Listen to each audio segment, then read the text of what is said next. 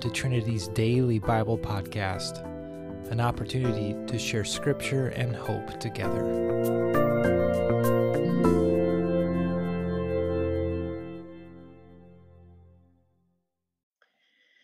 Hello, friends. Blessed Good Friday to you. I am Karen Barker, and I've been attending Trinity for a long time, and I'm currently one of the leadership team elders. It's my privilege to talk to you a bit about what I've been learning as I've been reading scripture this week, this holy week.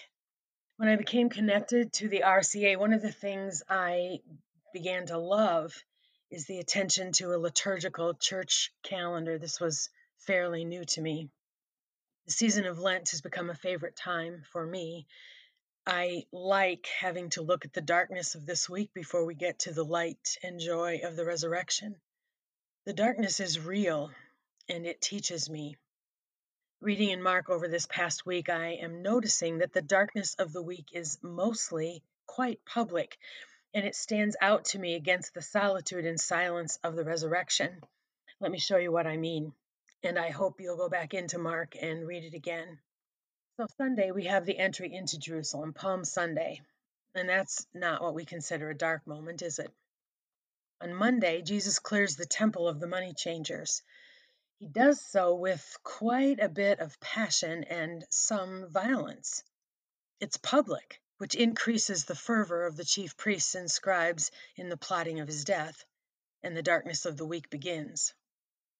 Tuesday, Jesus is teaching in the temple again. He teaches in parables as he often does, and the chief priests, scribes, and elders hold a Q&A session with the intention of trapping him.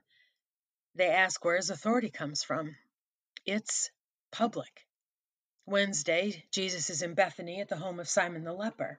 Now, this is where the woman anoints Jesus' feet with expensive oil. It's public. And in Mark's version, this seems to be the thing that sends Judas over the edge, because it is after this event that he goes to the chief priests saying he will give them Jesus. Thursday, Jesus has his Passover meal with his 12 disciples. They adjourn to Gethsemane, where Jesus is arrested. It's public. And then Jesus goes immediately to trial. It's public. Friday, it is the crowd that chooses to release Barabbas instead of Jesus. And from there on, it is very public. It's a public walk to Golgotha, public crowd around the crosses, public mockery and public ridicule, even a public grief for a few. Then at noon, the literal darkness takes over. At Jesus' last breath, the cosmos itself reacts in ways fit for any Marvel superhero.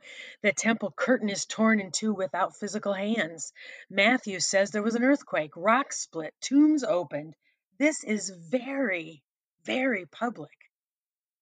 Now compare that to what happens at the tomb. Just so, some women. Mark lists only three Mary Magdalene, Mary the mother of James, and Salome. In Mark's account, one apparently supernatural being waits in the tomb to quietly tell the women that Jesus has risen. That's it. Private. It's a private event. No crowds, no public.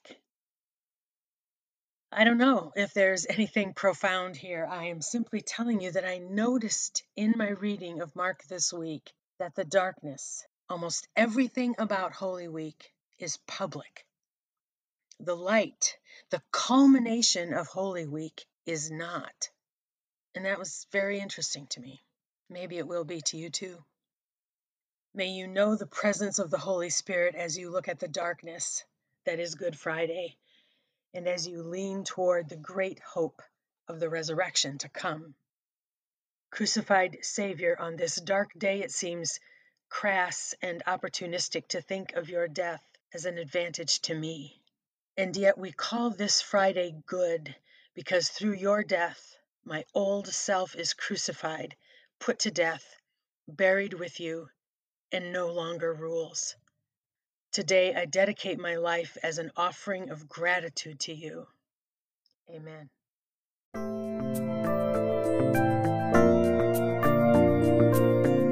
Thanks again for joining us today. We hope to see you next time right here on the Trinity Daily Bible Podcast.